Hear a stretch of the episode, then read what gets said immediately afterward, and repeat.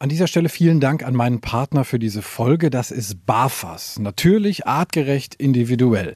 Die Fütterung mit BAF hat ja viele Vorteile. Ein besseres Immunsystem, weniger Zahnstein, glänzenderes Fell, geringerer Kotabsatz und der Hund riecht auch nicht mehr so viel. BAF orientiert sich ja am ursprünglichen Fressverhalten und es ist eigentlich auch gar nicht so kompliziert. Mit BAFAS Complete schafft ihr nämlich ganz einfach den Einstieg. Auftauen, abwiegen, füttern. Das ist so easy wie Futter aus der Dose, nur halt viel gesünder. Also mein Hund slash Liebbarf. Ich dachte am Anfang auch erst so, boah, das ist aber sehr schwierig, da den Überblick zu behalten. Aber das ging eigentlich super schnell. Morgens das Futter für abends rauslegen, abends das Futter für morgens und fertig. Bei Slash ist die Vorfreude auf sein Barfas-Menü riesig. Gut, man könnte auch sagen, der Sabberfaden ist länger als sonst. Steigt jetzt mit den Barfas Complete Menüs optimal ins Barfen ein, egal ob Junior, der erwachsene Hund oder auch Senior. Bei den Mixen von Barfas ist für jeden was dabei und mit dem Code Hundetalk 2023 bekommt ihr auf www.barfas.com 10% Rabatt auf Frostfutter. Also nochmal der Code Hundetalk 2023 auf www.barfas.com. Die Infos und den Link findet ihr aber auch nochmal in den Show Notes. Danke nochmal an Barfas. Herzlich willkommen beim Hundetalk. Ich spreche heute mit der Nathalie Knark-Enkelmann. Die kennt ihr schon aus der Folge mit dem Schutzdienst, ist noch gar nicht so lange her. Und wir haben uns heute ein neues Thema ausgesucht. Erstmal Hallo Nathalie. Hallo Tim, grüß dich. Alles gut bei dir in Essen? Ja, der übliche Wahnsinn, ne? Also der übliche äh, Corona-Wahnsinn, ja. Mm, sowas halt, aber so den Umständen entsprechend. Wir sind alle gesund, das ist die Hauptsache, ja. Ganz genau so ist das. Ähm, ja, wir haben uns ein äh, schickes Thema für heute ausgedacht und das ähm, ist Obedience. Ähm, englischer Begriff, äh, eine Hundesportart, aber auch so ein bisschen, was da drumrum gehört, worüber wir heute sprechen können. Äh, Finde ich ein sehr spannendes Thema. Ich bin da total unbefleckt was das angeht. Ich habe mal so, mal gewisse Sachen sieht man, hat man mal irgendwo gesehen, wenn man sich mit Hunden beschäftigt. Ganz klar, da hat man auch mal so diese Sachen mit, mit Unterordnung oder so mal irgendwo gesehen. Aber was das im Detail angeht, da würde ich gerne mit dir heute äh, drüber sprechen. Du bietest das ja an ähm, im, in deinem Hundezentrum Study Dogs in Essen und trainierst Menschen und Hunde vor allen Dingen und bist aber auch selber aktiv in diesem Hundesport und zwar, will ich mal behaupten, auf sehr hohem Niveau. Ne? Kann man das so sagen? Jo, also äh, ja, also ich bin immer, ich halte mich mal so bedeckt mit sowas, aber ja, vom Prinzip her schon. Ähm, ich habe tatsächlich im letzten Jahr mit dem Kentucky, also mit meinem äh, fast siebenjährigen, Gott, am Dienstag hat er Geburtstag, ähm, Malinois Rüden, habe ich letztes Jahr die holländische Meisterschaft gewonnen. Also Heidewitzka. Ja, das Hast du den Holländern gezeigt, wo, wo der Kentucky-Hammer hängt? Ist das Kentucky gerade im Hintergrund? Ja, das ist er. Ja, cool. Guck mal, der, hat da, der, der, der holt sich gerade sein Lob noch. Er wollte gerade sagen. Ich so, hier, ich bin's, der, der Meister genau. aus den er wollte aber so, also, ich, ich habe das gewonnen. Ja. Sehr, sehr cool. Und wir wollen mal gucken, wie man ähm, ja vielleicht nicht ganz irgendwie in den Niederlanden Meistertitel abräumt, aber vielleicht so ganz grob in die Richtung kommt. Mir als äh, Obedience-Laie Kannst du mir mal ganz grob umschreiben, worum es da eigentlich genau geht in dieser Hundesportart? Mhm, genau. Also es ist vom Prinzip her so, dass ähm, also viele kennen ja das ähm, FCI Obedience, so nennt sich das Obedience, was hauptsächlich hier in Deutschland, aber auch in ganz vielen anderen Ländern der Welt gemacht wird. Ähm, und das, was wir machen, das ist das englische Obedience. Also im Original nennt es sich Competitive Obedience. Und ähm, da gibt es so ein paar Unterschiede zu, zu der FCI-Variante sozusagen. Ja, so der, der Hauptunterschied ist vom Prinzip her, dass wir ja die meisten Wettkämpfe tatsächlich nur in England laufen können oder halt eben auch in Holland. Das ist auch machbar. Und in Deutschland gibt es ein paar leider sehr wenige Wettkämpfe, sodass wir halt immer relativ weit fahren müssen. Ähm, was ist Obedience? Obedience ist vom Prinzip her so die Zusammenarbeit mit dem Hund. Also es geht um verschiedene Übungsteile, wie jetzt ähm, eine Fußarbeit ähm, in verschiedenen Klassen. Also wir haben insgesamt im englischen Obi, wenn ich jetzt nicht ganz falsch bin, fünf Klassen? Nein, sechs. Sechs, sechs Klassen, jetzt haben wir es. Genau, wir haben sechs Klassen und ähm, das ist vom Prinzip her so, dass die, die unteren beiden Klassen, das wären jetzt die Pre-Beginner und die Beginner, die sind sozusagen Hundeführerklassen. Also das heißt, wenn ich als, als Hundeführer, das klingt das Wort ist so strange, ne? Also ich sage jetzt mal als Hundehalter, wenn ich mit meinem Hund diese Klasse gewinne, dann ist es so, dass ich diese Klassen nie wieder laufen darf. Das heißt, ich fange dann mit meinem Hund ähm, in der Novice an. Also wir haben Pre-Beginner, Beginner, Novice, A, B und C. Und äh, C ist die höchste Klasse logischerweise. Das ist das, wo die, die meiste Anforderung ist. Und wer es schon mal gesehen hat, das englische Obedience wird auch ganz, ganz viel auf der Crafts gemacht. Also da finden quasi so die Championships statt, wo halt sich die Besten der Mesten quasi da messen. Ne? Also wo die sich halt ähm, gucken, wer ist jetzt hier der, der Champion ähm, im mhm. englischen Obedience. Und ähm, das, was halt super schön ist, was ich total toll finde daran, ist, dass man zum einen die Möglichkeit hat, mit seinem Hund, egal wie alt, egal in welcher Klasse, äh, Trainingsrunden zu laufen. Das heißt, ich gehe in den Ring rein, als wenn ich jetzt richtig laufen würde oder ich sage vorweg, nee, ich möchte direkt Training laufen, weil mein Hund vielleicht auf dem Platz noch nie war, weil er die Umgebung noch nicht kennt, weil der das Vorausschicken zum Beispiel anders ist und sowas. Ähm, und das ist halt echt cool, weil du da halt auch einen relativ jungen Hund schon so eine gewisse Prüfungserfahrung mitgeben kannst, aber trotzdem Spielzeug mit reinnehmen kannst und mit deinem Hund in diesem Ring quasi schon spielen kannst, sodass der Hund halt direkt merkt, ach cool, hier drinnen passiert auch was Spannendes und es geht jetzt mhm. nicht darum, ähm, dass der Hund da jetzt eine perfekte Fußarbeit abliefert, sondern vielmehr darum, dass der Hund halt eine tolle Erfahrung in diesem Ring macht. Ne? Also das ist halt so das, was, was ich halt großartig finde. Und selbst wenn ich jetzt ähm, in der Prüfung bin, selbst wenn ich sage, nee, ich möchte jetzt aber richtig laufen sozusagen und mit in die Wertung kommen, und ich merke aber, nee, Mensch, irgendwas passt nicht. Ich sage jetzt mal, mein Hund erschreckt sich vor irgendwas oder äh, vielleicht klappt eine Übung nicht so, wie ich sie mir vorgestellt habe oder oder oder, dann kann ich immer noch ähm, zum Richter sagen, dass ich sehr, sehr gerne Training machen würde, ob das für den okay wäre. Und die meisten sagen, also ich habe es noch nie erlebt, dass jemand sagt, nö, ist nicht okay, sondern da ist wirklich so, dass die sagen, ja klar, ist kein Problem. Ähm, dann kann ich entweder die Übung nochmal wiederholen oder kann mein Spielzeug mit reinnehmen ähm, in den Prüfungsring. Und das ist halt echt eine coole Sache. Ne? Das klingt wirklich total cool. Das hätte ich überhaupt nicht gedacht, dass es, dass es sowas irgendwie, ich sag mal, in einem Hundesport, wo es ja dann auch um Punkte oder Leistung geht, dass es sowas gibt. Das, das ist echt cool. Das, und, da, und das gibt es nur bei der, bei der englischen Variante. Genau, richtig. Und bei ja. der FCI-Variante wäre das so, dass sie sagen, pass auf, hier ist Prüfung und äh, Training ist woanders. Genau. Um mal böse also, zu formulieren. Ja, um es so platt zu formulieren, genau. Ähm, es ist tatsächlich so, dass man im FCI, ich weiß es gar nicht mehr, also es war vor Jahren, ich bin mit meiner Jenna das letzte Mal, irgendwie vor weiß ich nicht wie vielen Jahren FCI gelaufen, aber da war es so, dass man auch hätte sagen können, nee, ähm, ich möchte jetzt nicht weitermachen, weil, weiß ich nicht, meinem Hund geht es nicht gut oder, oder, oder. Ähm, das sind halt schon Gründe, weswegen man sagen kann, nee, ich möchte nicht weitermachen, dann wird man aber direkt disqualifiziert. Ähm, mhm. Also steht dann quasi auch in dieser Leistungskarte, die es ja gibt, steht dann drin, dass man disqualifiziert ist. Und ähm, da ist es halt nicht möglich zu sagen, Mensch, ich habe noch einen jungen Hund, ich möchte meinen Hund auf Prüfung vorbereiten oder, oder, oder. Ja. Das ist da nicht machbar, genau. Aber dann nimmt das ja in der englischen Variante auch einfach unheimlich Druck, oder? Also du Voll. sagst zwar, der Hund muss diese Prüfungssituation klar mal kennenlernen, äh, vor, vor Leuten, vor, vor fremden äh, Richtern, heißen die Richter? Mhm, genau. Ja, ähm, und, und, äh, aber du als Hundeführer kannst ja wirklich, ich sag mal, verhältnismäßig entspannt daran gehen. Das ist nämlich das eigentlich, was ich bei so Hundesport, der wirklich dann in so, ich sag mal, extremere Bereiche reingeht, auch vielleicht dann so international unterwegs ist, was ich da echt dann meistens blöd finde, dass ich manchmal das Gefühl habe, das geht auf Kosten des Hundes, ganz klar, ähm, nur weil der Hundeführer irgendwie sein Ego streicheln will und nicht seinen Hund.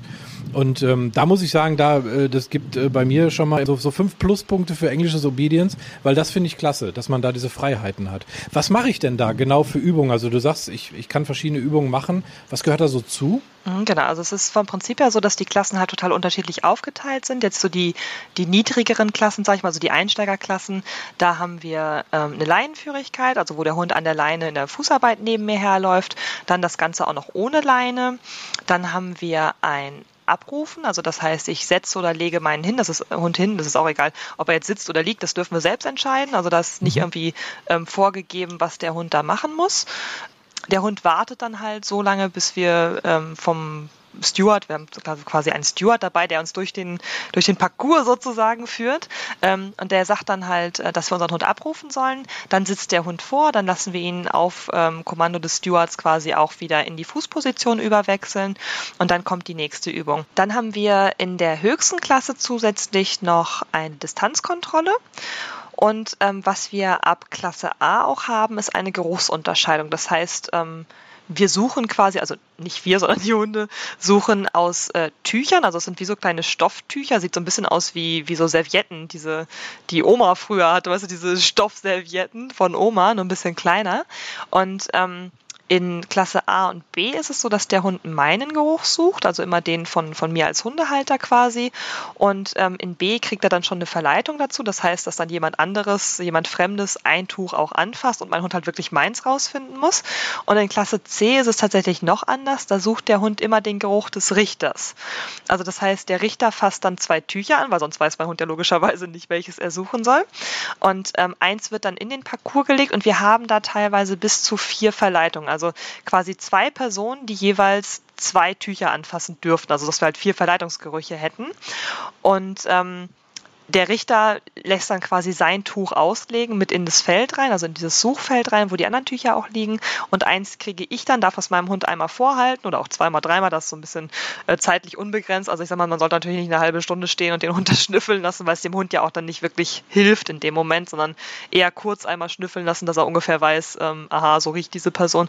Und dann schicken wir den Hund los, sodass er halt wirklich aus diesen Verleitungsgerüchen plus halt eben auch noch ähm, Tüchern, die halt ja eigentlich nach mehr oder weniger nichts riechen. Also sie riecht natürlich nach irgendwas, aber ähm, im Grunde genommen, wir nennen es blanke Tücher, also halt ohne einen Vorgeruch, muss unser Hund dann unseren äh, Richtergeruch quasi rausfinden.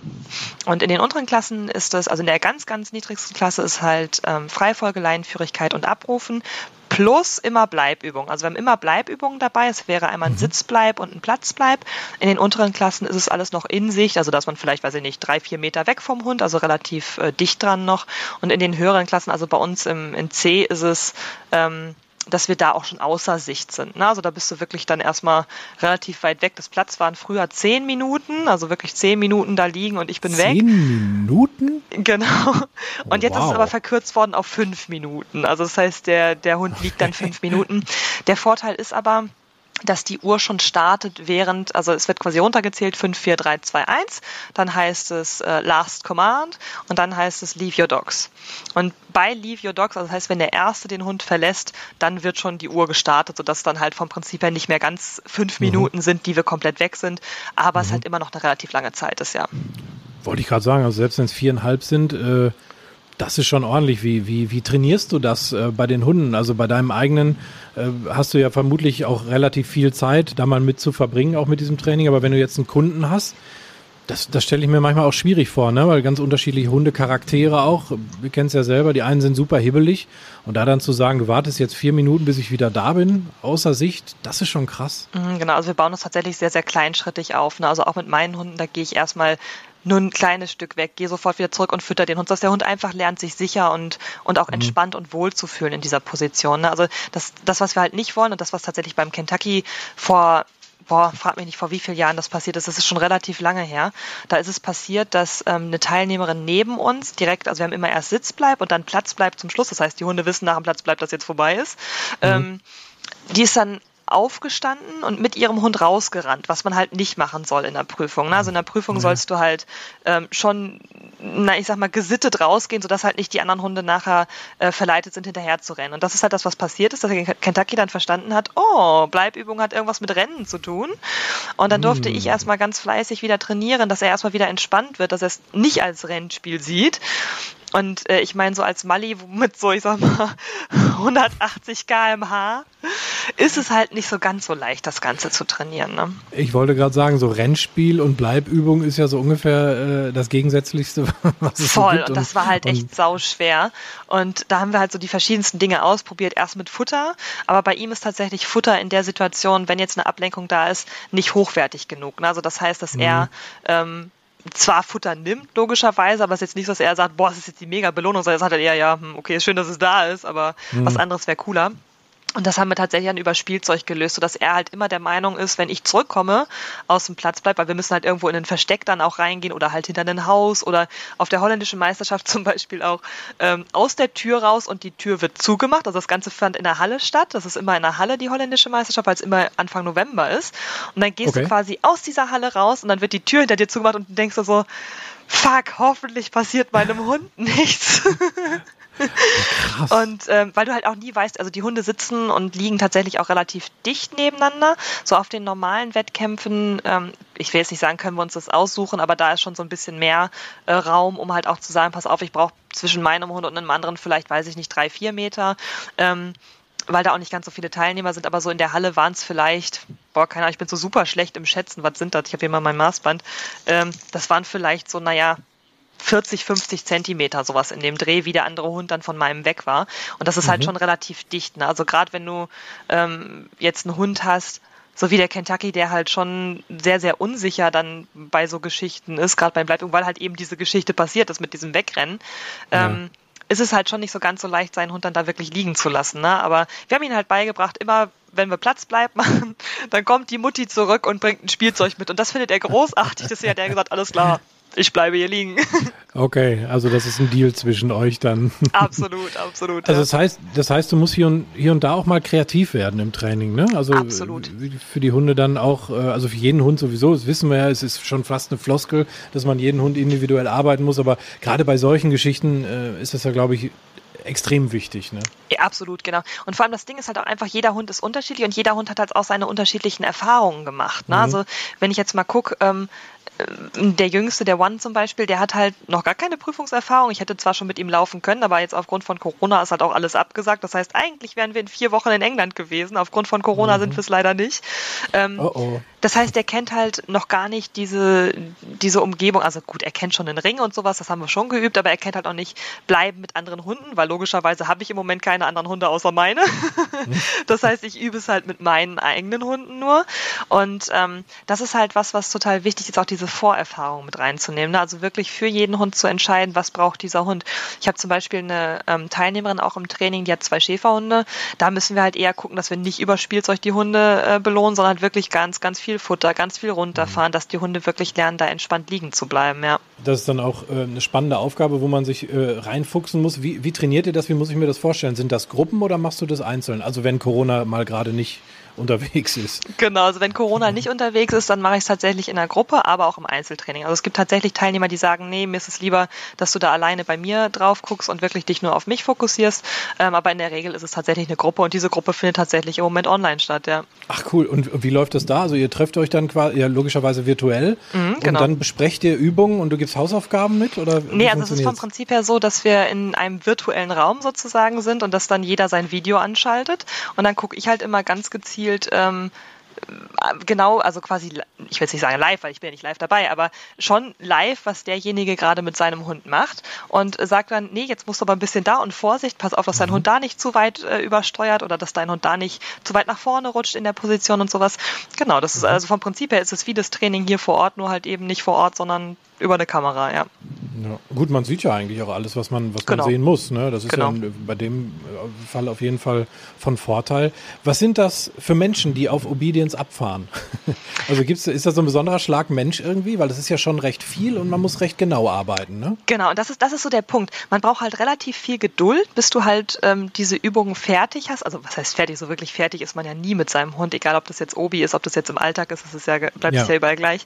Ähm, du brauchst halt recht viel Geduld. Du musst aber auch, finde ich, immer sehr kreativ sein. Also man muss halt auch mal kreative Ideen haben dazu, weil halt eben nicht jeder Hund gleich lernt und nicht jeder mhm. Hund die gleichen Dinge braucht als Belohnung oder ähm, auch die gleichen Übungen zum Training.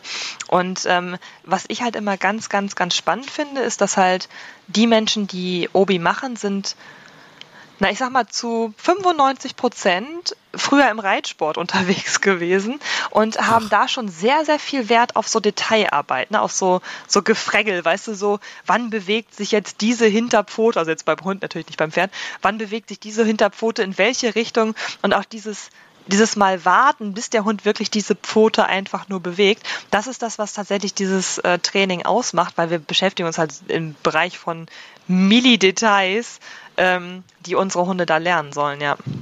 Wow, also schon auch so ein bisschen so ein Perfektionismus muss man mitbringen. Ja, genau. Ne, weil irgendwie so unsaubere Übungen kann jeder, aber wer, wer dann wirklich auch erfolgreich sein will und wer es richtig macht, der muss dann, wie du schon sagst, auch auf Nuancen achten.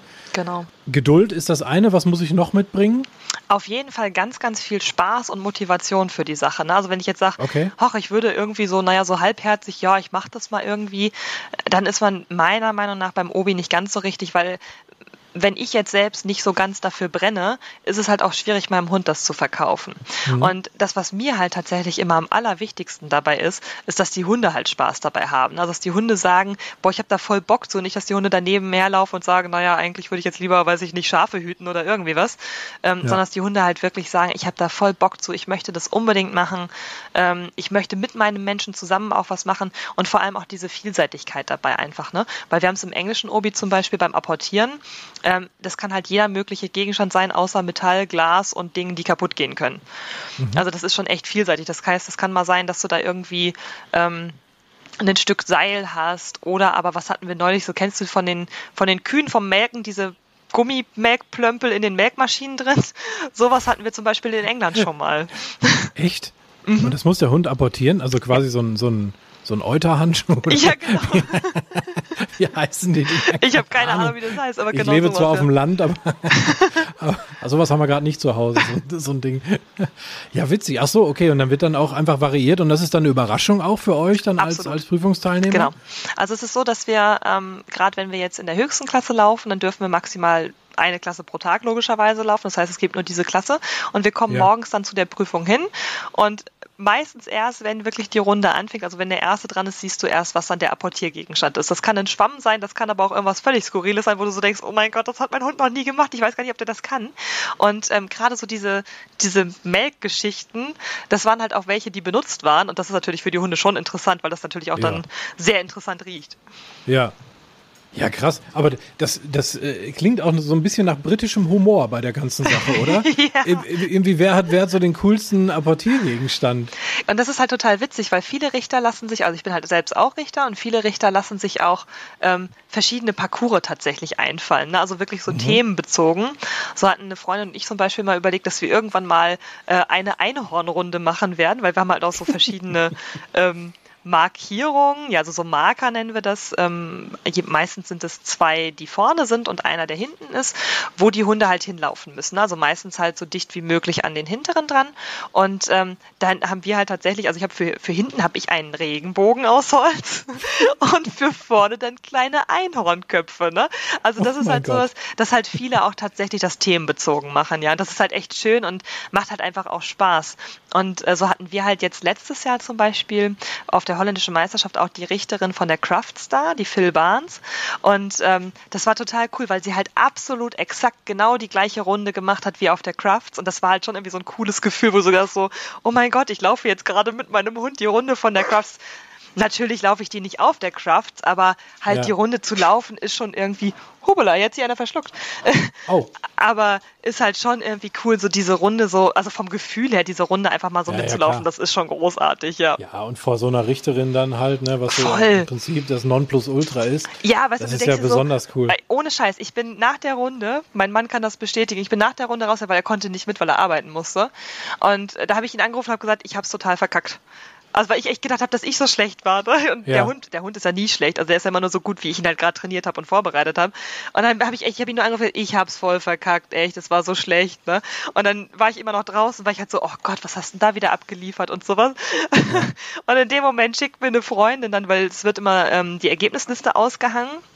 Und sie schickte mir dann ein Foto davon, wo ich halt echt die wenigsten Punkte hatte. Also bei uns im englischen Obi ist es so im Vergleich zu anderen Sportarten, dass wir quasi ähm, ja, also wir, wir kriegen quasi Punkte. Also je schlechter man ist, umso mehr Punkte hat man. Also der, der die also niedrigsten... wie Fehlerpunkte, wie beim Springreiten. Genau, also jeder, jeder so der halt ungefähr. halt die wenigsten Punkte hat, ist halt besser sozusagen. Ne? Ja, ja, ja. Und dann schickt sie mir ein Foto davon und ich gucke so und denk, ja, kacke, ne? guckst du mal die Punkte an, dann so, was? ich habe hier irgendwie die wenigsten Punkte. Das war aber erst irgendwie so nach, ich glaube, also ich war der zweite Teilnehmer. Das wird auch gelost vorher natürlich. Also wer die ja. Reihenfolge wird gelost vorher bei uns in Holland. Und ähm, dann habe ich so gedacht, ach, es kommen ja noch so viele, ne? Naja, komm, schau mal einfach, wie der Rest weitergeht. Und dann war ich tatsächlich hinterher immer noch so weit vor. Ich habe so gedacht, das kann doch jetzt nicht wahr sein, ne? aber ich fühlte mich halt total schlecht. Ja. Geil. Und dann am Ende halt immer noch oben, äh, ja. unten. Also was die Punkte angeht, unten und dann. Aber irgendwie auf, oben, auf genau. Dem Podest oben. Coole Sache. Ähm, du hast gesagt, das Zusammenspiel, also das, das klingt für mich daraus, Zusammenspiel, Hundeführer, nein, du hast gesagt, Hundehalter ist schöner als Führer mhm. ähm, und Hund ist eine ganz, ganz wichtige Geschichte. Du hast auch gesagt, Motivation ist bei der Nummer ähm, unfassbar wichtig. Also auf beiden Seiten natürlich, ähm, auch wieder beim Menschen und beim Hund. Ähm, das heißt auch, du musst eigentlich mit einer gewissen Einstellung auch äh, an so eine Sache rangehen. Ne? Also mit einer, mit einer, ich sag mal, Körperspannung, ja. du sagst die Fußarbeit, das ist ja äh, enorm wichtig. Wie hältst du die Motivation hoch? Also auch beim, also wie, wie kriegst du das Team zusammen in, äh, auf dieser Basis? Mhm. Genau. Also wir machen tatsächlich super viel über kleine Einheiten. Das heißt, ähm, auch wenn ich jetzt mit meiner Gruppe trainiere, da hat jeder vielleicht so Einheiten zwischen eine Minute und fünf Minuten, also wirklich mhm. kurze mhm. Einheiten, sodass halt immer die, die Motivation hoch ist und auch hoch bleibt. Und äh, das, was wir tatsächlich viel nutzen, ist Spielzeug, aber eben auch Futter als hochwertige Belohnung. Und ja. das Ding ist halt immer so ein bisschen, da kommen wir jetzt so ein bisschen in den Bereich Stimmungsübertragung. Wenn ich da wie ein nasser Sack laufe, brauche ich mich nicht wundern, wenn mein Hund auch wie ein nasser Sack läuft. Ne? Also das genau, ist ja genau das meine ich, ja. Ähm, immer ganz wichtig, dass wir halt dass wir halt sagen, ich habe da voll Bock zu, ich will das machen und dementsprechend auch die Körperhaltung haben, als wenn wir da jetzt stehen und sagen, ja, naja, dann mache ich das jetzt mal irgendwie. Wenn ich da schon mhm. stehe wie so ein Schluffi, brauche ich mich halt nicht wundern, dass der Hund sagt, ey, irgendwie ist die alte komisch, ich mache jetzt mal gar nichts. ähm, und das ist halt einfach wichtig, finde ich, dass wir halt selbst die nötige Motivation mitbringen. Zum Beispiel, wenn ich jetzt einen, na, ich sag mal, einen blöden Tag hatte, dann würde ich mit meinem Hund nicht trainieren. Ne? Also das ist dann, mhm. wo ich dann sage, nee, dann setzen wir lieber einmal aus, bevor ich dann nachher meinen Hund irgendwie in eine, in eine blöde Stimmung bringe oder nachher, äh, weiß ich nicht, ihn vielleicht nicht dafür belohne, was er aber richtig gemacht hat und immer nur denke, oh, das war jetzt aber falsch und sowas. Deswegen, also ich gucke halt immer, dass ich wirklich nur mit einer guten Stimmung trainiere. Ähm, mhm. Was ich aber tatsächlich auch mache, ist, ich bereite meine Hunde echt extrem genau darauf vor, dass die halt auch mal wissen, Mensch, äh, Frauchen ist auch mal ein bisschen angespannt, Frauchen ist auch mal ein bisschen nervös und sowas. Okay. Und äh, da ist halt einfach wichtig, dass man sich selbst mal, ich sag mal, so ein bisschen Stress macht und dementsprechend auch in so eine äh, Haltung bringt, wo man sagt, huh, jetzt bin ich schon so ein bisschen aufgeregt irgendwie, ne? mhm. ne? Und ähm, da natürlich den Hund ganz, ganz hochwertig belohnen. Also das heißt, meine Hunde lernen, je langweiliger ich bin und je, je komischer ich mich verhalte, je komischer ich rieche, umso cooler ist die Belohnung danach. Mhm. Ne? Mhm. Aber es ist schon so, äh, sorry, wenn ich da mhm. kurz reingrätsche, aber es ist schon so, du musst dich da ja quasi ernsthaft stressen, weil du kannst ja nicht irgendwie so, dich so pseudomäßig irgendwie nee. so, ähm, weil das merkt der Hund ja auch, ne? Also Absolut, du musst das schon, ja. diese Situation wirklich aktiv herbeiführen. Genau. Und was da halt echt hilfreich ist, ist halt eben diese Möglichkeit, die wir haben, ähm, dass wir halt in der Prüfungssituation wirklich sagen können, so, ich trainiere jetzt hier mit meinem Hund, aber halt nicht mit dieser Einstellung reingehen, ich will jetzt Training machen, sondern halt wirklich mit der Einstellung, so, ich laufe das jetzt und dann mhm. mache ich aber trotzdem ein Training raus, sodass mein Hund halt schon merkt, so, oh, da ist ein Steward, um, da ist ein Richter, okay, mhm. Frauchen ist ein bisschen anders, aber trotzdem kriege ich noch eine Belohnung und das ist halt eben das Wichtige dabei einfach, ja. Ja, cool. Also kann ich gut nachvollziehen. Und dafür ist halt eben das, was du sagtest, dass du eben in dieser Prüfungssituation quasi ein Training machen kannst, ist halt so ein schöner Mittelweg, ne? Auf dem Weg vom reinen Training zu Hause, wo man, glaube ich, was total menschlich ist, halt auch mal nicht so die hundertprozentige Körperspannung hat, sondern vielleicht mal nur 93 Prozent. Das ist wirklich, glaube ich, menschlich. Und Absolut, dann halt ja. da, wo du eher so Richtung 100 gehst, den Hund schon mal darauf vorbereitest und dich selber natürlich auch dann irgendwann die, die wirkliche Prüfung auch als Prüfung zu laufen. Genau, ja. Kann ich sehr gut nachvollziehen. Macht ihr zwischendurch auch mal, weil es ist ja sehr, sehr spannend, sehr, sehr anspannend, man muss sein Hirn auch äh, sehr stark einsetzen. Macht ihr dann auch mal so irgendwie so total lustige Sachen, um das Ganze wieder aufzulockern? Auf jeden also, Fall.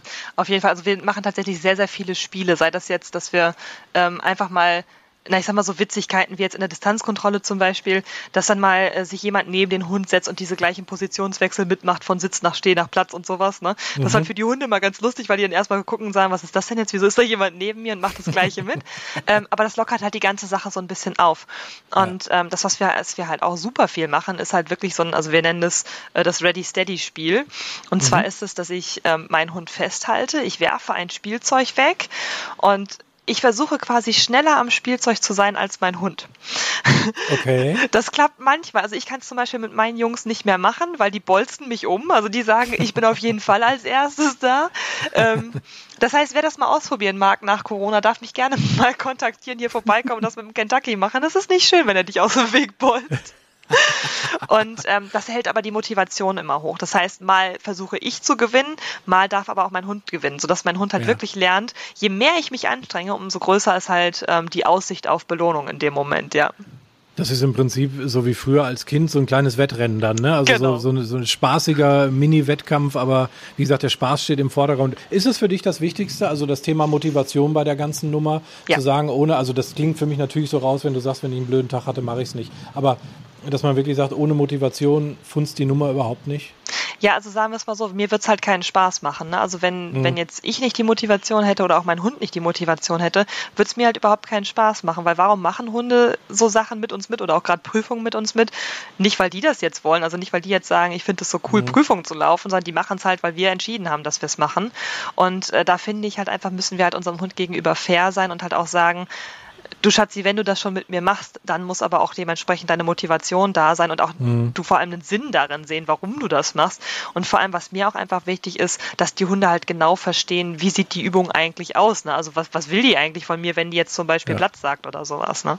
Ja, das Thema ist Obedience. Obedience heißt übersetzt ähm, Gehorsam, mhm. ne, Unterordnung. Ähm, ich habe eben schon gemerkt, als du Hundeführer ausgetauscht hast gegen, gegen Hundehalter, das ist eigentlich so ein Begriff. Ich glaube, von der reinen Begrifflichkeit findest du es nicht so gut, ne? Nee, genau. Also es ist tatsächlich, es passt auch gar nicht dazu. Ne? Also ich meine, ähm, klar, es kommt immer darauf an, wo man sich Prüfungen anguckt und es kommt auch immer darauf an, wer da gerade läuft. Natürlich gibt es da auch noch, äh, gerade in England, ich sag mal, Ü70 Menschen, deren Hunde halt nicht so motiviert laufen. Also es gibt natürlich auch 70 Menschen, deren Hunde mega motiviert laufen, aber es gibt halt eben auch das Gegenteil, ne? so von früher noch, sage ich mal. Ähm, das heißt, man muss halt immer so ein bisschen schauen. Es gibt auf so einer Prüfung, sage ich mal, naja, vielleicht 70, 30. Ne? Also 70 Prozent der Hunde, die ich mir gerne angucke, weil ich merke, dass die mhm. Spaß mhm. haben. 30 Prozent, wo ich sage, naja, da brauche ich jetzt nicht hingucken. Mhm. Ähm, und das ist halt so ein, so ein ganz, ganz wichtiger Punkt dabei, dass wenn man jetzt sich sowas anguckt, dass man nicht direkt sagt, naja, da waren jetzt, ich sag mal, vielleicht, äh, keine Ahnung, zehn Hunde von den 30 Prozent dabei, mhm. ähm, sondern dass man halt einfach wirklich so schaut, also wir, wir nennen das immer Showstopper, also das heißt, wo du wirklich dran hängen bleibst, wenn du es dir anguckst, dass du wirklich denkst, so wow, wie cool ist das jetzt? Ja. Ähm, und das sind halt so, klar, die, die überwiegende Anzahl, aber das ist halt das, was für mich das Ganze ausmacht, dass es halt immer wieder so Ausnahmen gibt, wo du halt sagst, boah, wie cool ist das jetzt und wie toll ist mhm. das Team, was da zusammenarbeitet gerade, ne? Ja. Wenn, ähm, das finde ich einen ganz interessanten Punkt. Wenn jetzt jemand äh, sagt, boah, das, was die da erzählen, das finde ich spannend, ich würde mir das mehr gerne angucken und die schauen sich, meinetwegen, ich sag mal, YouTube-Videos an oder gucken sich vielleicht auch Trainer live an, wenn das wieder geht, ähm, was ja eine super sinnvolle Geschichte ist. Gibt es so Anhaltspunkte, wo du sagst, daran erkenne ich auch als nicht so erfahrener Obedience-Sportler, dass der Hund Spaß hat und nicht irgendwie ja so halb dazu gezwungen wird? Mhm, genau. Also ich mache es tatsächlich sehr, sehr viel an der Körpersprache und an der Körperhaltung des Hundes auch fest. Ähm, und aber natürlich auch daran, ja, wie, wie wird der Hund belohnt? Ne? Also ist es ein, hier hast du deinen dein Keks oder hier hast du dein Spielzeug oder ist es ein, ja, yeah, ich spiele jetzt hier wirklich richtig mit dir, also ich habe jetzt hier, ich zock mit dir, ähm, ja, ich streite mich mehr oder weniger, also jetzt im übertragenen Sinne mal so ein kleines bisschen mit meinem Hund auch um das Spielzeug, mhm. kämpfe so ein bisschen mit meinem Hund. Ähm, das ist halt einfach total wichtig, sich auch die Körpersprache komplett anzuschauen. Ne? Also mhm ist es ein Hund, der jetzt sagt, na, ich schlurf mal irgendwie nebenher, weil ich nicht weiß, was ich sonst anderes machen soll? Oder ist es ein Hund, der da wirklich Ausstrahlung und Präsenz mit an den Tag bringt und darüber wirklich äh, zeigt, wie viel Lust er dazu hat. Also was mir immer wichtig ist, auch bei meinen eigenen Hunden logischerweise, ist, dass ich, wenn ich, ähm, also ich habe ein, ein Einschaltwort sozusagen, weil die sollen natürlich nicht den ganzen Tag so, so rumlaufen und so motiviert sein, ganz im Gegenteil. Ähm, und da ist es halt wichtig, also ich möchte halt, dass die auf dieses Einschaltwort wirklich mit einer Veränderung der Körperhaltung reagieren. Ne? Also dass die Hunde wirklich vor mir stehen und sagen, ja, ich habe jetzt Bock dazu. Also natürlich nicht wirklich sagen, aber so darstellen, ja, ich habe jetzt Bock dazu, ich will das machen. Ähm, und nicht so ein, ja, auch das schon wieder. Ne? Also das ist halt, ja. das ist das, was ich immer wichtig finde, wirklich die Körpersprache des Hundes da zu beobachten, ja. Du kannst und willst das Einschaltwort wahrscheinlich gerade nicht sagen, weil der Kentucky um da Gottes irgendwo. Aber äh, was du uns vielleicht verraten kannst, ist, wie du, wie du das aufbaust. Mhm. Also vom Prinzip her relativ simpel. Es ist halt einfach klassische Konditionierung. Das heißt, ich sage dieses Wort, was wir jetzt natürlich nicht sagen, es ist so ein bisschen Nein. so wie der, dessen Namen wir jetzt nicht nennen. Ne? ja. ähm, was, was, ich da halt mache, ich sage dieses Wort und danach passiert eine super Action-Sache bei mir. Das heißt, ich spiele mhm. mit denen, ich renne mit denen, ich habe Spaß mit denen. Also einfach, dass die Hunde merken, ey, immer wenn die das sagt, passiert hier irgendwas saucooles. Und das ist halt das, was wichtig ist. Ne? Also ganz ehrlich, wenn ich das jetzt hier sagen würde, würde wie so ein HB-Männchen neben mir stehen und würde sagen, ja, was machen wir denn jetzt? Aber mir fällt ein, du könntest es vielleicht buchstabieren. Oder ist er so schlau, dass er das zusammensetzt? Nein, okay. er guckt mich gerade an und sagt, natürlich bin ich so schlau. ja, okay, okay. Ja, also vom Prinzip her ist es das englische fertig. Okay. Aha. Genau. Ja. Weil ich glaube, so weit den Zusammenhang, glaube ich, kriegt er nicht. Nein, okay, man, man, man weiß, manchmal ist man wirklich überrascht, was die Hunde so alles irgendwie gefühlt mitbekommen.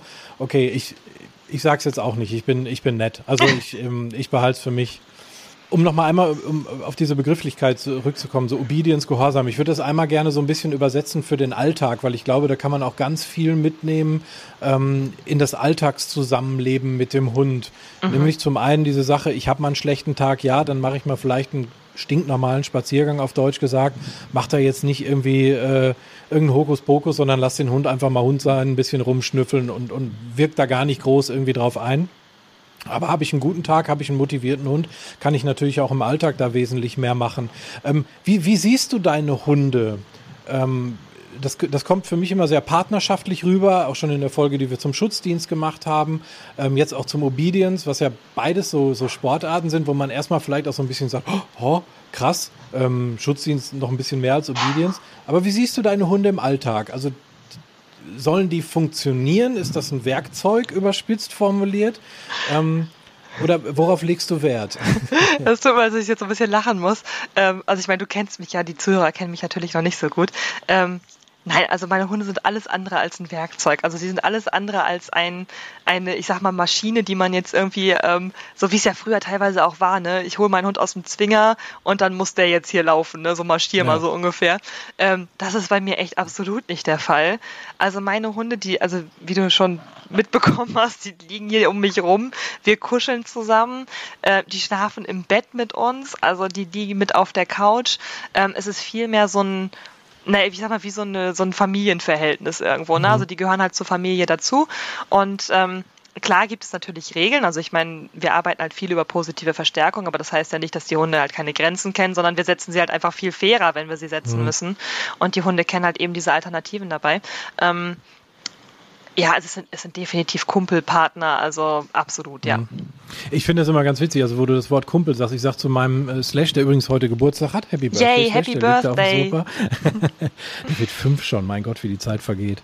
Ähm, ich sag zu ihm auch mein, mein Kumpel, mein bester Kumpel, weil das ist auch so, ich sag mal so ein bisschen diese Idealvorstellung, die ich von meinem Hund und von meinem Zusammenleben mit dem Hund habe. Ich will mit dem Spaß haben.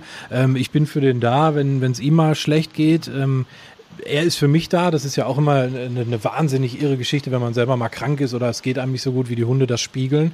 Ähm, aber letztendlich ist es ja doch immer so, dass wir irgendwie schon, sagen wir so, die Schiedsrichter in diesem Spiel auch ein Stück weit sind. Ne? Also wir setzen ja schon Regeln und wir, wir sagen ja schon, du musst dich uns im Grunde genommen auch unterordnen. Ne? Auch wenn man so diese Ranggeschichten natürlich überhaupt keinen Bock hat. Mhm. Aber letztendlich ist es ja so. Ne? Ja, genau. Also vom Prinzip her, also ich vergleiche es immer so gerne mit so einem äh, Familienverband vom Prinzip her. Ne? Also vom Prinzip mhm. her sind wir eine Gruppe.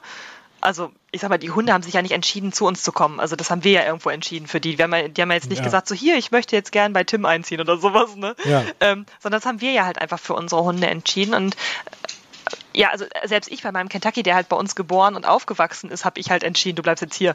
Also er hätte sich wahrscheinlich auch dafür entschieden, hier zu bleiben, weil er es halt von, von vornherein auch kannte und es halt irgendwie cool findet. Aber dadurch, dass wir es halt eben entscheiden, ähm, finde ich es halt einfach wichtig, dass halt das Zusammenleben auch, also das nimmt halt so einen großen Raum auch ein. Ne? Weil wenn ich überlege im Verhältnis, ähm, wie viel ich meine Hunde für, für Hundesportarten trainiere und wie viel ich im Prozentzahl gesehen mit denen im Alltag verbringe, dann sind es, ich sag mal, vielleicht, keine Ahnung, sechs, neun 99 Prozent äh, im mhm. Alltag und 4 Prozent vielleicht Training. Also das ist ja. so ein minimaler Prozentsatz. Und ich finde es da tatsächlich einfach, also klar, es gibt gewisse Sachen, ähm, wo ich schon sage, das ist mir wichtig, also sowas wie ein funktionierender Rückruf, also dass die Hunde zurückkommen können, wenn ich sie rufe, dass sie an alleine mich nicht durch die Gegend ziehen wie die Blöden, das ist auch mal ganz cool, gerade mhm. wenn du mehrere Hunde hast, das ist immer so ein bisschen anstrengend, oh, äh, ja. wenn die dich so durch die Gegend ziehen. Ähm, dann aber natürlich auch so diese Sachen, gerade so im Kontrast äh, zum Sport oder wie es ja bei euch auch ist, zum Trailen, ähm, dass die Hunde auch sich entspannen können. Ne? Also dass sie halt nicht zu Hause hier den, den Larry machen und sagen, ähm, ich will jetzt aber hier mein Trainingspensum haben, sondern dass die halt hier auch wissen, es passiert hier nichts. Ne? Also es wird halt mhm. nicht trainiert. Und äh, es gibt auch bei mir durchaus mal, mal Tage oder ja, Wochen jetzt nicht unbedingt, aber Tage, wo ich halt einfach durch die Arbeit keine Zeit habe, mit meinen Hunden intensiv was zu machen. Ja, dann gehen mhm. wir halt einfach mal nur spazieren. Ne? Also dann gehen wir zusammen spazieren, sitzen auf der Couch und das war's. Ja, absolut gut. Finde ich, find ich super. Ähm, ich habe zum, zum Thema Obedience als Hundesport ein äh, Zitat äh, gefunden, das hat mich so ein bisschen schmunzeln lassen. Ich würde dir das mal gerne vorlesen und, und mal sehen, was du dazu sagst. Also bei Obedience äh, muss das Mensch-Hund-Team die Übung nicht einfach nur ausführen, sondern es muss auch noch gut aussehen. Ich, ja. ich, fand das, ich fand das irgendwie witzig. Also ja. ich, man hat sofort irgendwelche Bilder im Kopf natürlich. Was muss denn da gut aussehen? Also wird da gesagt, hey, die Frau ist jung und blond, die kriegt, die kriegt den Pokal direkt, ohne dass sie was macht. Ja, also das ist tatsächlich, also ich finde es tatsächlich ganz, ganz witzig im Grunde genommen, weil jeder definiert ja gut Aussehen anders. Ne? Also ich meine, selbst ja, wir eben. Richter sehen es halt total unterschiedlich. Selbst wenn ich jetzt sage, boah, ich mag die Ausstrahlung dieses Hundes oder die Motivation dieses Hundes, kann es sein, dass Richter XY sagt, nee, finde ich blöd, ist mir zu viel zum mhm. Beispiel. Ne? Ähm, also das heißt, es ist definitiv eine, eine Auslegungssache des Richters. Und ähm, also sagen wir es mal so, was mir halt bei sowas immer wichtig ist, ist halt, ähm, dass, dass ich hinter am Ende des Tages sage, mein Hund hat dir gerade alles gegeben, der hat alles so gemacht, wie ich es ihm beigebracht habe und nicht dieses, was sagt der Richter dazu. Ne? Also mhm. für mich ist immer so ein, ein Urteil, also diese Person sieht uns ja meistens nur diesen einen Moment. Das mhm. heißt, die weiß nicht, wie viel haben die trainiert, kennt der Hund die Situation und, und, und, und. Das sind alles so, so kleine ähm, Dinge, die da ja reinspielen, wo ich aber sage, das kann diese Person gar nicht bewerten. Aber ja. was mir immer wichtig ist, dass ich rausgehe und sage, boah, das hat so Spaß gemacht mit meinem Hund, das war so toll. Und dann im Grunde genommen, klar ist es natürlich, ne, ich meine, wir wollten jetzt eigentlich auch nach England, um die letzten zwei Qualifier für die Champion-Klasse zu laufen, damit wir irgendwann vielleicht mal zu Crafts können. Ist ja jetzt alles im Moment nicht, ne? Ähm, das heißt, ich möchte natürlich auch, dass, dass es ähm, meinem Hund Spaß macht, aber dass er halt eben auch mit mir zusammen diese Prüfungen schafft, also dass wir halt diese Qualifier noch holen. Aber ähm, wir hatten es zum Beispiel letztes Jahr so, da hatte er am Samstag, haben wir einen Qualifier direkt geholt, da sind wir Zweite geworden. Und also Qualifier bedeutet, ähm, du musst ähm, auf jeden Fall einmal gewinnen und dann noch mhm. dreimal unter den ersten drei sein in, in C. Und ähm, da hatten wir halt den zweiten Platz gemacht und ich habe mich riesig gefreut. Ja, und dann kam der Sonntag, wo ich dann gedacht habe, ach komm, versuch mal, ob du da auch noch einen Qualifier schaffst. Und dann war aber die Situation eine ganz andere. Das heißt, ähm, die Markierungen fürs Vorausschicken standen woanders und so weiter. Und äh, da war er irgendwie, keine Ahnung, ich ihn blöd vorbereitet, ähm, bin dann, also im englischen Obi dürfen wir auch, zumindest in England, da gibt es keine vorgegebene Reihenfolge, sondern die ersten zehn Starter sind äh, gesetzt quasi und alle, die danach kommen, dürfen halt ich sage jetzt mal fast in den Ring rein, wann sie wollen. Also wenn halt gerade Zeit ist und wenn gerade Platz ist, dann mhm. darf man halt mit seinem Hund laufen. Und dann habe ich da irgendwie gestanden und habe so gedacht, ach, naja, komm, ja, machst du mal jetzt. Ne? Und habe halt irgendwie ihn auch nicht optimal vorbereitet und sowas. Und dann kam halt eins zum anderen und dann war es halt so, dass wir eine Übung halt vollkommen verkackt haben. Und ich sage bewusst, wir haben die verkackt, weil ich definitiv äh, in der Vorbereitung irgendwas nicht, nicht so gemacht habe wie sonst. Mhm. Und ähm, dann, ja, dann hat es halt nicht geklappt. Und dann habe ich halt direkt auch abgebrochen und habe gesagt, nee, pass auf, ähm, ich mache hier gar nicht weiter, ich trainiere jetzt mit ihm diese Runde, sodass er da nochmal ein schönes Gefühl hat und als Abschluss, Abschluss ja. halt auch was Schönes hat. Aber es ist halt so ein bisschen frustrierend, logischerweise, weil wir halt immer dafür nach England fahren müssen. Das heißt, du steckst ja. da super viel Zeit rein, aber auch super viel Geld rein, weil es halt eben nicht mal eben so um die Ecke ist. Ne? Mhm. Ähm, und dann ist es schon so ein bisschen frustrierend, weil du so denkst, boah Mann, jetzt hätte ich aber eigentlich gern, aber davon muss man sich so ein kleines bisschen frei machen, sondern vielmehr sagen, warum mache ich das? Ähm, vom Prinzip her mache ich das, um mit meinem Hund was zusammen zu machen. Und wenn mein Hund da gerade alles gegeben hat oder halt eben auch wie in diesem Fall, wenn ich es halt einfach nicht hingekriegt habe, ähm, dann ist es ja aber nicht schlimm. Also es passiert ja niemandem was dadurch. Ne? Wir werden dadurch ja keine schlechteren Menschen oder ja, wir also verdienen in der Regel ja auch kein Geld dadurch, weißt du, das ist ja jetzt nicht so wie ja. beim, beim Reitsport, beim Wetten oder sowas, wo halt, wenn der jetzt nicht gewinnt, wo du dann halt, weiß ich nicht, wie viel Geld verlierst und sowas, ne, aber ja. ähm, uns passiert ja dadurch nichts, wir werden nicht, unser Hund wird nicht ein schlechterer Hund, ganz im Gegenteil, wir werden keine schlechteren Menschen, als wir es vielleicht vorher schon waren, man weiß es ja nicht, ähm, und das ist halt eben das Wichtige dabei, das immer so im Fokus zu behalten, ja. Ich finde das eine super sympathische Einstellung. Ich glaube, dass äh, da können sich viele was von, von abschneiden, die das alles viel zu ernst nehmen. Das könnte man ja jetzt hochphilosophisch auf ganz viele Lebensbereiche übertragen. Aber ich sag mal, gerade bei der Arbeit mit dem Hund, ähm, wo es um Lebewesen geht, dass, dass wir halt, wie du schon eben gesagt hast, uns ausgesucht haben, wo wir gesagt haben, pass auf, du lebst jetzt das Leben mit mir, so wie ich das will. So ist es ja im Prinzip mal. Mhm. Ähm, da finde ich das super, dass man da wirklich das Beste draus macht und sagt, äh, wir haben jetzt hier Spaß zusammen und man darf es halt alles nicht so ernst nehmen. Und ich glaube, so gehst du halt, wie du es gerade schon erzählt hast, auch mit Fehlern um. Ne? Ich meine, trotz der ganzen Anspannung und da geht es um Qualifier, ähm, sagst du halt, naja, komm, ist halt dann so, jetzt bauen wir ein Training draus und nehmen das Beste mit und dann sind wir halt mal nach England gefahren und das war nicht so prickelnd. Genau, ja. Ich habe zum, äh, zum, zum Abschluss noch eine Frage. Wer ist denn bei dir zu Hause, wer, wer steht denn besser im Gehorsam, wenn man es so formulieren will? Dein Hund oder dein Mann? Gute Frage. Nein, also ich muss ganz ehrlich sagen, ich glaube, die Hunde sind einfach besser konditioniert. Okay. die wissen einfach okay. eher, was sich warum lohnt. Also das ist, das ist tatsächlich eher so der Punkt, ja. Okay, super. Und da, da gibt es dann mit dem Mann doch wahrscheinlich eher Diskussionen. Ne? Das ist, glaube ich, bei den Menschen dann ein bisschen komplizierter als bei den Hunden. Das, das stimmt, das stimmt. Du kennst das ja. Ich weiß gar nicht, wovon du sprichst. Nein, ich, aber das ist, das, auch das macht Hunde sehr sympathisch. Ne? Absolut. Irgendwie. Also, das ist, das ist schon toll. Nathalie, ich danke dir für diese Einblicke. Ich fand das mega spannend. Und was ich mitnehme, ist, dass ich ähm, dieses englische Obedience äh, sehr sympathisch finde, weil man halt eben diese Möglichkeit hat zu sagen, ich, ich äh, mache daraus jetzt einfach ein lustiges Training. Wir ja. nehmen das gerade mal nicht mehr so voll ernst, sondern äh, machen daraus ein Training. Und dieser Einhorn-Parcours hat mich auch ein bisschen beeindruckt, muss ich sagen. Ja, den wird auch, sobald Corona vorbei ist, wird es den geben, ich schwöre. Äh, dann schick bitte ein Foto vorbei, dann poste ich das bei Instagram und auf, dem, äh, auf der Facebook-Seite vom Hundetalk. Ja, natürlich, ja klar. Das, das reiche ich danach, das will ich sehen, so ein Einhorn-Parcours. Nathalie, ich danke dir ganz herzlich. Ich hoffe, dass ihr bald wieder äh, mit dem Kentucky schön auch nach England fahren könnt und da alles abräumt, was abzuräumen geht. Crafts ist ein großes Ziel. Absolut. Ähm, also selbst, selbst so, wenn es nicht klappt, wäre überhaupt nicht schlimm, aber ich möchte unbedingt ja. diese Qualifier haben, ja. Ja, aber das ist schon cool, dann da auf jeden Fall mal. Das ist ja so wirklich das Höchste Absolut. vom Höchsten. Ne? Ich meine, so irgendwie Wimbledon für Tennisspieler, ja, genau. Champions League Finale für Fußballer, sowas in der Richtung. Ne? Cool. Wünsche ich dir alles Gute bei. Äh, geh deinen Weg weiterhin so sympathisch, wie du das tust. Und ich freue mich auf eine nächste Folge. Mal schauen, wo es uns dann hinbringt. Ich freue mich auch. Ich bin gespannt. vielen, vielen Dank. Sehr gerne.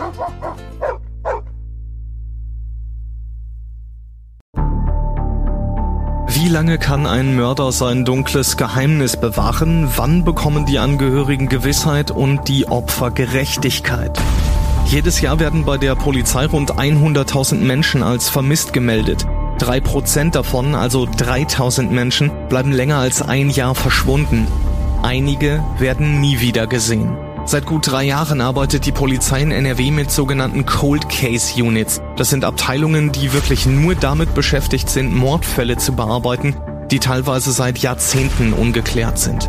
Ich bin Mike Mattis, Radioredakteur und News Anchor und ich spreche mit Ermittlern über diese Fälle. In meinem Podcast Licht ins Dunkel, Cold Cases und ungeklärte Vermisstenfälle von hier beleuchten wir gemeinsam mit Profilern, Staatsanwälten und Mordermittlern Cold Cases und ungeklärte Vermisstenfälle aus ganz Deutschland. Immer in der Hoffnung, dass Angehörige endlich Gewissheit und die Opfer Gerechtigkeit bekommen. Licht ins Dunkel. Cold Cases und ungeklärte Vermisstenfälle von hier. Eine Produktion von Mike Mattis und der Podcastfabrik.